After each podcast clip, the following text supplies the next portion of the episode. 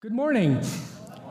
Great to have all of you here this morning. My name is Pastor Carlos, and I'm always delighted and privileged to be up here with you.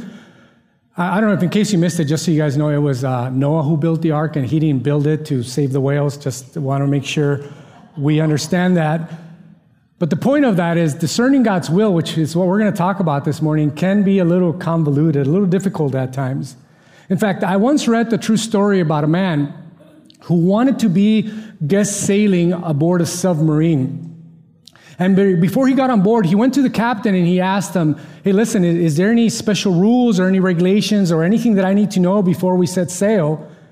And this is what the captain replied. He replied by asking him how good his mental arithmetic was. And he says, Here is the golden rule to submarine service.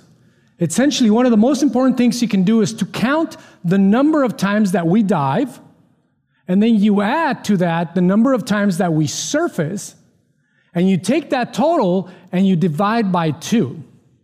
And if there's a one left over, here's the golden rule of submarine service do not open the hatch. Which sounds simple enough, right? But as you can tell, the difference between doing it or not doing it could be the difference between life and death. And for me, I've noticed that there often comes a time, in fact, not often, always comes a time in a Christian's life, meaning you and I, where we all ask ourselves this question What is God's will for my life? Anybody ever asked themselves that question? I, hopefully, all of you, right? But you're just too shy to raise your hand. I didn't really ask that question till I was about in my 30s. I mean, I did ask it before that, but I wasn't really seeking God's answer. Instead, I subscribed to what I call the Jeremiah 29 11 model. I think some of you guys know that scripture. It's a, it's a very popular, it's highly quoted. And by the way, I'm not taking anything away. It is a beautiful scripture. And, and, and here's what it says For I know the plans I have for you, declares the Lord plans to prosper you and not to harm you, plans for a hope and a future. And, and for me, I mean, that's an amazing scripture. I'm, I'm in. Who doesn't want to prosper and have a hope and a future all with no harm? That was me. It's not until you really study that scripture and you realize the context of how it was written. It is the prophet Jeremiah writing to the Israelites who were captive in Babylon at the time. And this is essentially what Jeremiah is telling them right before he says, Jeremiah 29 11, for I know I have the plans for you. He says, Listen, you're going to be in captivity for 70 years. And not only that, I want you to make yourselves comfortable living there. I want you to build houses. I want you to plant gardens and eat what they produce. I want you to marry and have sons and daughters. I want you to be fruitful and multiply. And by the way, God has a plan for you. And I'm thinking, what happened to the not to harm you part? Because being in captivity to me sounds like a, like a harm part. And as you keep reading, then you realize that during those 70 years, some amazing things happened during that 70 years of captivity. Some of the most beautiful stories that we read in the Bible come from that period. Some of the most amazing Old Testament books come from that period. In fact, one quick story is the, the, the story of Shadrach, Meshach, and the billy goat. That's him, the billy goat, right? It's a lot more fun to say that, Abednego. You know, those are the guys that, that, that were there in captivity during those 70 years. And if you read that story, it encourages us to know and stand up for what we believe and to stand up for God. Those three guys went on to be some of the best administrators in that province. And because of that, they are an inspiration to all of us, especially young adults. And think about Daniel. Daniel was also captive in Babylon during those 70 years. And those of you that have read Daniel know that there's a lot of prophecy in his book and some amazing things, but most notable about some of the amazing things that God can do through the part that we feel that is harm is the fact that Daniel, because he was able to interpret the dreams of King Nebuchadnezzar, he was made to ruler over that whole province of Babylon. Isn't that amazing to you? And because of it, Daniel and his help, even the king, King Nebuchadnezzar, was able to believe in God. Even more amazing to me. And then check this out some of the amazing Old Testament books that were written. We're talking about 1st and 2nd Kings, 1st and 2nd Chronicles. Jeremiah, Lamentations, Ezekiel, Daniel, some of the Psalms, they were all written during that 70 year period. So all of a sudden, it starts to sound like God had a plan, didn't He? We may not see it right away, but if we remain obedient and we trust, like we talked about last week, we'll see it come to fruition.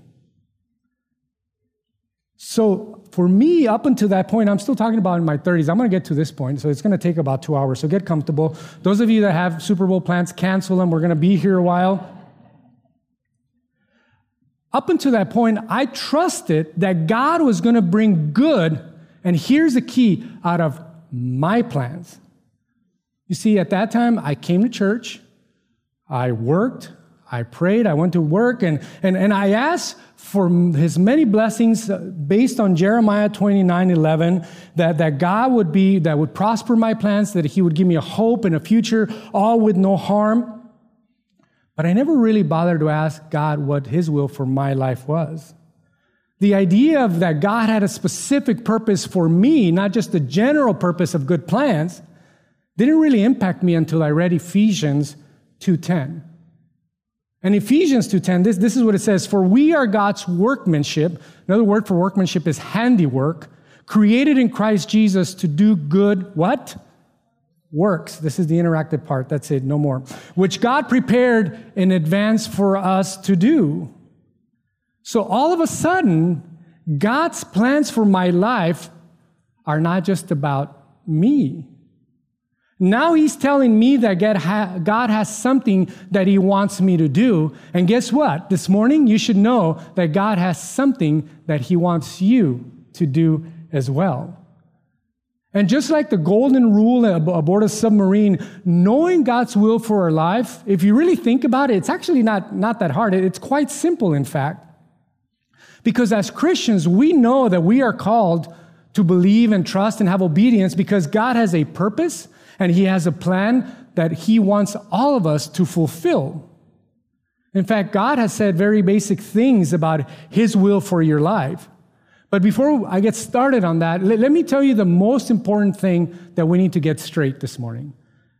The one that if you don't get right, nothing else matters, is the, the, the, the fact that He wants you to be saved. And we all know that scripture. We're probably going to see it on TV somewhere plastered, you know, uh, John 3:16. For God so loved the world that he gave his only begotten son that whoever believes in him shall not perish but have eternal life. Until we meet that first will for our life, until we meet that purpose for our lives, nothing else matters. And if you don't belong to Christ this morning, I encourage you to make that decision this morning, to get that straight. And folks, we, we've all gone through a couple of weeks of knowing who's passing away and all these things that are happening around us politically. So all I would tell you is that I would encourage you to make that decision sooner than later. But once you belong to Him, there are things in His Word that specifically say this is God's will for your life. And in summary, He basically wants you to live a special kind of life. In fact, take a look at 1 Thessalonians 4 3, which says that you should be sanctified. That scripture goes on to say it is God's will. That's what the scripture says. This is what you, God's will for your life is that you should be sanctified. And folks, the word sanctified is just Christianese for purified or cleansed. He's saying you should be purified. And that passage goes on to say and tells us that we live that special kind of life, that we will be purified if we do a few things. If we are sexually pure, and that if you treat others with honesty and kindness.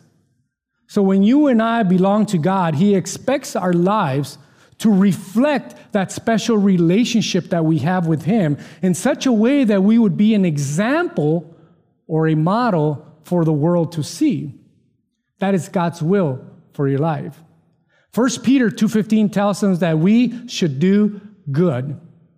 That scripture says for again, it is God's will that by doing good you should silence the ignorant talk of foolish men.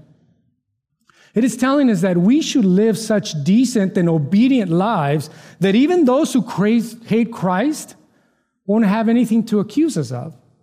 In fact, if you think about it, I would encourage all of us to write that scripture down and put it next to our computer, and we read it and contemplate it every single time we're about to post on social media. 1 Thessalonians 5:18 tells us that we should give thanks. That scripture says, "Give thanks in all circumstances, for this is God's will." He wants us to live grateful lives, focus on God's blessings. I mean, honestly, as believers of Christ, we shouldn't be known as the main complainers. The reality is that if the love of Christ is in us, we should start to see things from a different perspective and will be less prone to complain. Think about that for a second. Have you guys ever met a Christian and you said, Hey, how's it going today? Well, they're like, Eeyore, bother. I just, you know, I hate life. My wife left me. I mean, I, you have this long list and like, you believe in Christ. There's, nothing wrong with going through troubles, but we should have the love of Christ in us that makes us look at things a little different. So all of a sudden, God's will for your life are three things be purified, do good, and give thanks. And folks, those are basic, simple, golden rules, right? And there's a lot that the Bible tells us about God's will for our lives, but those passages specific, specifically say this is God's will for your life or my life. But what about the questions that we all really want to know? The questions that are more for me. What is God's will? That is for every Christian, right? Uh, be purified, do good. And the, the third one. And, and but what about me? And we all have a question, whatever it may be. What about does he want me to marry that person? Is that God's will for my life? Or what about one that I hear over and over again? Should I move out of California, God? Is that your will for my life? What college should I go to? Should I quit my job because I'm not happy and should I find another one? What kind of ministry should I have that would please you, God? So, for those difficult questions about God's will for your specific life, I bought this little gizmo here. Have you guys recognized this before? This magic eight ball? I actually had friends that uh, use this to discern God's will for their life. And it's pretty cool. It works. You should, all of you should get one. But this is what they say they do: that you hold it in two hands, and then you ask the question as you shake the magic eight ball, and you ask things like, "Are the 49ers going to win today?" and you turn it over, and you wait for the answer, and it says, "It is decidedly so." Hmm, magic eight ball. Thank you for that. And but what about like, hey, should I move out of California? This is for me, not for you. Not that I'm moving. And it says, outlook not so good. Okay, so if I don't like that answer, I just shake it again until I get the answer that I want, right? Well, obviously, this isn't a very spiritual way of discerning God's will for my life, is it? And I, I, just want to be perfectly clear. I'm poking fun at this. I actually never owned one of these. I just bought it just because I thought it was cool. And anyway, but this, this is no different than palm reading or horoscopes to try to discern God's will for your life. And we, we all know that, that that's not okay with God, right? In case you were wondering. Let me, let me just tell you God was very specific about his will for your specific life. He said very specific things. And he doesn't tell you, yes, you should move out of California, or no, you shouldn't move out of California. But this is what his word says in Romans 12, 2. Do not conform any longer to the pattern of this world. Let's pause there for a second. This scripture is assuming that you're already conforming to the pattern of this world. And I'm not going to ask you that question, but you decide if you are or not. But to me, he's talking to me, I have a tendency to conform to the pattern of this world. And then he says, But be transformed by the renewing of your mind, then, and only then, because you transform your mind. After that, then you will be able to test and approve God's will for your life. You do those things, you want to know God's answers to those hard questions that we ask ourselves. Be transformed by the renewing of your mind, and you will be able to discern and test God's will for your life, His good and His pleasing and His perfect will. I should have received an amen. You see, the key to the golden rule to learning God's will for your life is to make yourself ready. That is the golden rule. Make yourself ready to where God, so when God wants you to do something, so when God wants to use you, And, and we get ourselves ready by a variety of things. We, we all do it a little differently, and it's okay. But I'm talking about things like obviously reading the Word, opening up the Bible, going to church. Like you guys got that one this morning. You know, you, you put that first and not the Super Bowl. Proud of you. You attend a small group because it's hard to do everything on a Sunday. So you, you do it midweek, and then you start to serve, whether it's here or outside of these walls, and then you start to give, and, and, and all of a sudden you start to soak up God's thinking into your mind. You start to be transformed by the renewing of your mind.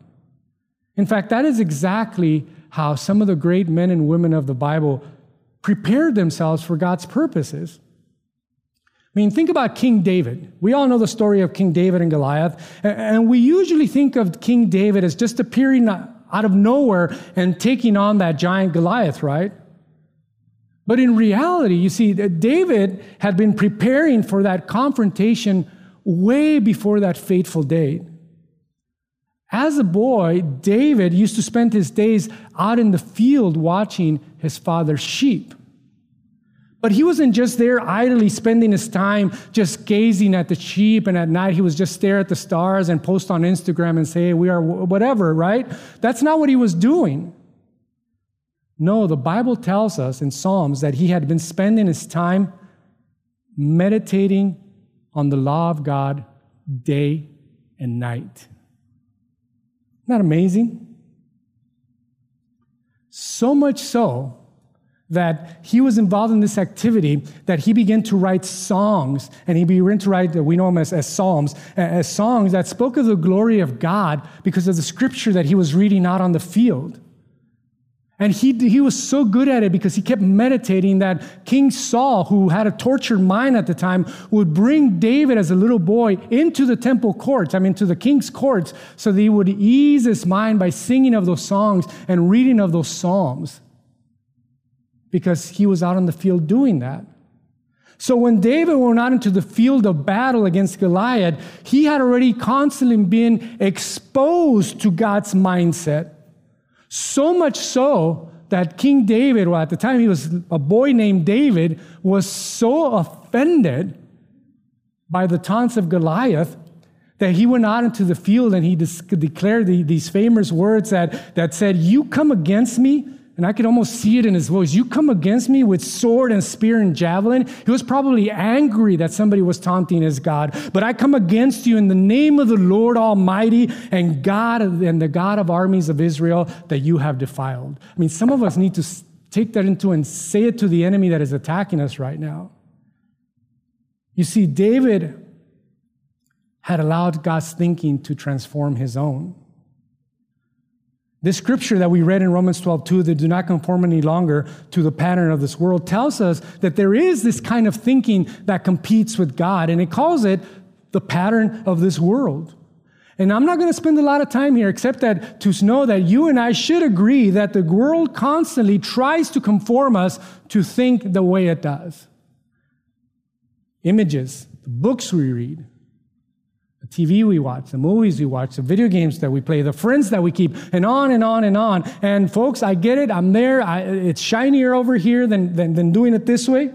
And I don't mean to say that all of those things that we do are bad, but the point is that we need to be careful and we need to set limits and boundaries on the t- type of things that we're going to let into our home and most importantly, let into our minds. And even more important than that, into our children's minds. The key to learning God's will for our personal life is to soak God's thinking into our minds so that we will be ready for when He wants to use us. We already know He wants to use us, for we are God's workmanship, created to do good works. Paul talks about the kind of thinking that will always allow me to be in God's will. And we find that in 2 Corinthians 8 5. He, at this point, he is praising the actions of the churches in Macedonia, and he tells us, he tells them, and he tells you, and he tells me, they did not do as we expected, but they gave themselves first to the Lord, and then to us in keeping with, we're talking about God's will.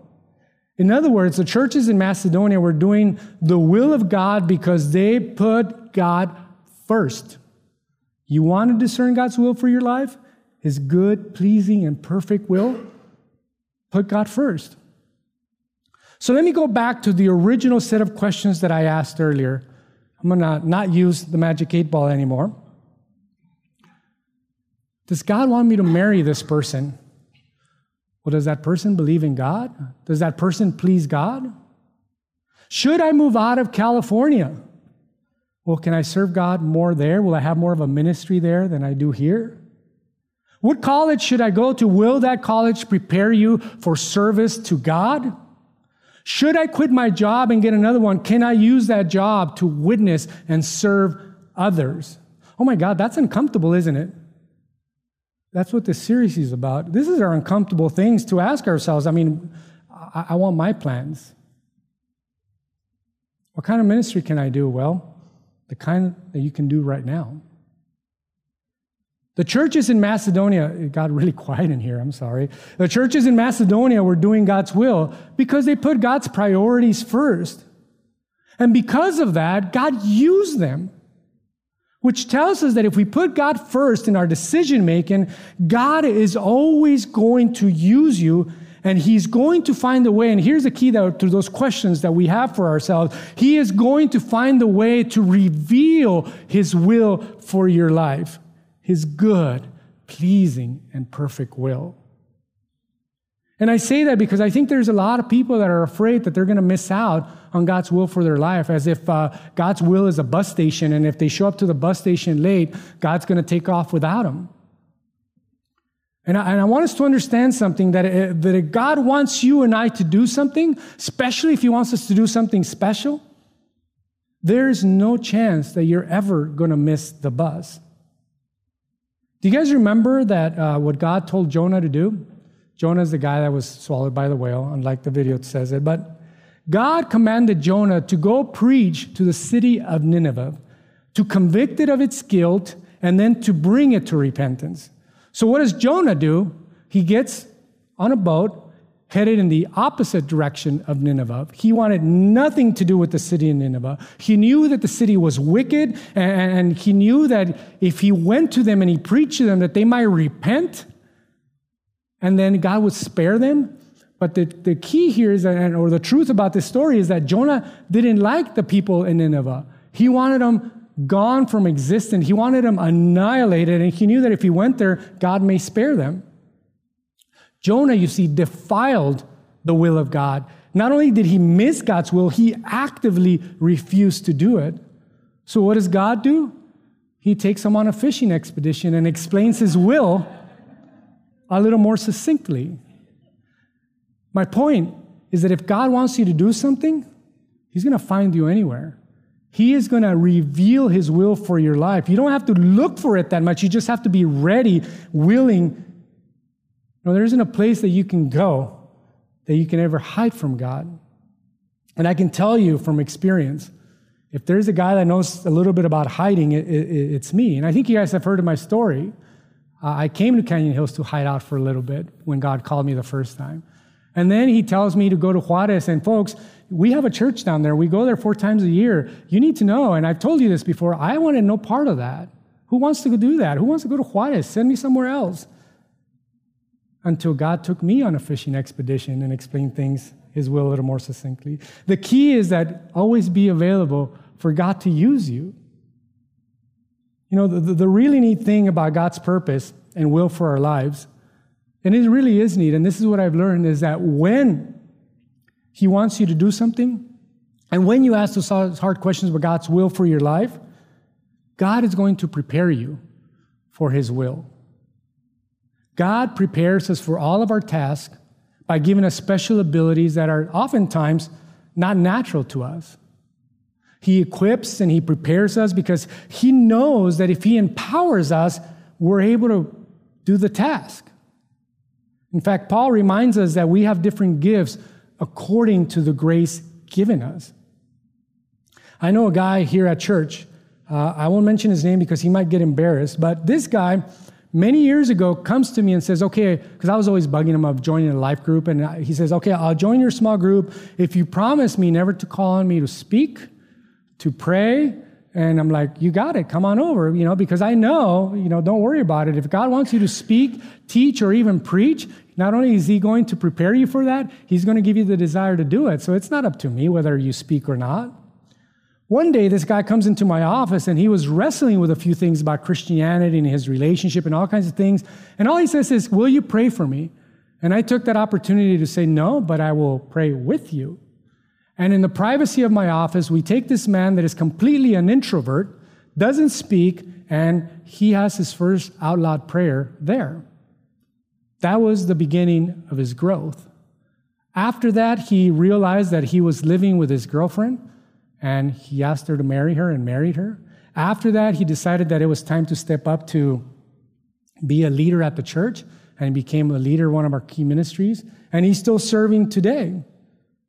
And all he needed to do was be willing to let God use him. So if you're willing to be obedient and you're willing to trust and take that step of faith, what you're going to find that, that is God is going to provide the rest. You see, the God that we serve is capable of adding or subtracting whatever it is that you need to get you to where He wants you to go, that you would be in His will, because our God is a waymaker. He is a light unto our path, the scripture says. All we have to do is give Him our best, and He takes it and He makes something amazing out of it. I mean, think about our church. I am marveled, not because I'm here and work at this church, I am marveled at how God uses this church. Look around us. We have some beautiful, amazing. I know some of the pastors of some of these mega churches, they, they have so, such great things to offer. In fact, I'm not sure why you guys aren't there. You guys should go. They're, they're amazing. Yet, God asked us to go on a mission trip to Juarez. He asked us to go on mission trips to the Philippines and, and we've been obedient. He asked us to go here and do that and start a little park. This, this, this little. By the way, for national standards, we're huge. For Yorba Linda standards, we might be considered a little small. Yet, 15 to 20 years later, after just taking one step of faith, we have a network of churches in the Philippines and in Mexico, and we have a, a school, and we have a child care, and we have you guys. If God wants to use you, He's going to supply you with opportunities, resources to accomplish the will that He has given you specifically for your life. The question for us is will we be obedient to His will for our lives? You know, unfortunately, we tend to get, I should speak for myself, I tend to get discouraged easily when I don't see immediate results. We're a society of we want it now. It's like we're in a hurry, and you're going to find, and you will agree that God isn't, right? And yet, when things don't happen our way and we see obstacles and things get in the way, especially when it comes to church, we tend to give up or just go somewhere else. You know, our church could have done that too. There was several years in Mexico that we could have stepped away from it because of safety. There are several years that we could have stepped away from the Philippines because of leadership issues, but we didn't. We stuck to discerning God's will, to be obedient and to trust and to be faithful. And we've seen the results of that 20 years later. And I also noticed in Scripture that God did the same thing. He took a great deal of time working His will in the people that He used. I mean, think about Moses in the wilderness for 40 years being prepared to lead the, the Israelites. The disciples of Jesus, they themselves spent three years being prepared to have a ministry. Abraham, he gets a promise that he's going to have a son and he has to wait till he's 100 years old. And we can't wait till tomorrow. I want to know now. Jacob wanted to marry this beautiful woman that was in his heart. He had to wait 14 years. Sometimes we don't even want to date a girl for three months and we want to marry her. Nothing wrong with that, by the way, I guess. Even Jesus had to wait to start his own ministry. The Bible says, Jesus himself said that my time has not come yet. He wasn't ready for whatever reason. He hadn't started it until that day. Again and again through the Bible, God often took a great deal of time preparing his servants, you, for their jobs, for God's will for your life. Because of that, Christians have been known to get impatient because we want Him to do something right now. So here's the deal this morning you want to discern God's will for your life? Soak up His thinking, be transformed by the renewing of your mind. You put God first, and you're going to find that God is going to prepare you. You want to discern God's will for your life? Seek Him, and you will find. In fact, I started with Jeremiah 29. And by the way, that's one of my favorite scriptures. But when you keep reading that, the verses after 11 is 12 and 13. And this is what it says Then you will call upon me and come and pray to me, and I will listen to you. You will seek me and find me when I search, when you search for me with all of your heart. Can we do the same? Can we search for him with all of our hearts? So, as we close this morning, know that for you to know the will of God is going to be your greatest knowledge. But for you to do the will of God is going to be your greatest achievement. So, in light of that, here's what I would encourage us to do this morning. As a result of hearing His truth, not my words, but His words, that you would decide today to take one step of obedience. That you would just come before God and say, God, I've been searching, that you would prosper my plans, and it's a beautiful thing. And He does it because He loves us so much. But maybe it's time for you to ask, What is your will for my life? And that you would agree that if God reveals that step, that you will be obedient in taking it. That you will search for Him with all of your heart. That you would be able to discern and recognize the will for your life because you're going to be transformed by the renewing of your mind. And that you would agree this morning and take that challenge, because it is a challenge, that you will take that step of faith. If you do that, not only will you find that Jesus will respond to you, even this morning, but you're going to find that God is going to be your waymaker. He's going to be your miracle worker in time of need. He's going to be your promise keeper. He's going to be the light unto the darkness in your homes, in your families, because that is the God that we serve. Will you pray with me? Lord, we are humbled before you. Lord, for some of us, we've never really asked what you want us to do. We just ask for what we want to do. And Lord, you love us so much that that's okay. You bless us and you bless us indeed, and you give us the desires of our hearts, Father. And you allow us to have the jobs we want and the houses we want, and, and it's all a beautiful thing. And we thank you for that. Lord, but there are some here this morning that want something different for their lives because they recognize that you want them to do something. Lord, and as they ask those difficult questions about your will for their life, whether they move, change, whatever it is that they we all contemplate in all the different seasons of life, Lord, I pray that you would be faithful to your word that we just heard, heard right now. Lord, and that you would come before every single believer right now and reveal to them what is that step, the next step that you want them to take? And if that's you this morning, if God is asking you to just take one step of obedience, maybe you don't even know what it looks like. Maybe you're a little afraid of what it may be, like I was. I just want to encourage you this morning, and I want you, with every head bowed and every eye closed, I want you to make a public commitment that you are agreeing this morning to take that step of obedience and faith. And if that's you without nobody looking, can you just raise your hand so that I can pray for you? I see your hands. Thank you. I see your hands. Praise be to Jesus. Gloria a Dios. Aleluya. Anyone else? Don't worry, you're not going to miss the bus. Father, you saw those hands. Lord, you are faithful. You are worthy to be praised. You are our way maker, Father. You're a miracle worker, Lord. I'm so thankful for that part. You keep your promises, Lord. Bless these people in the powerful name of Jesus. Amen.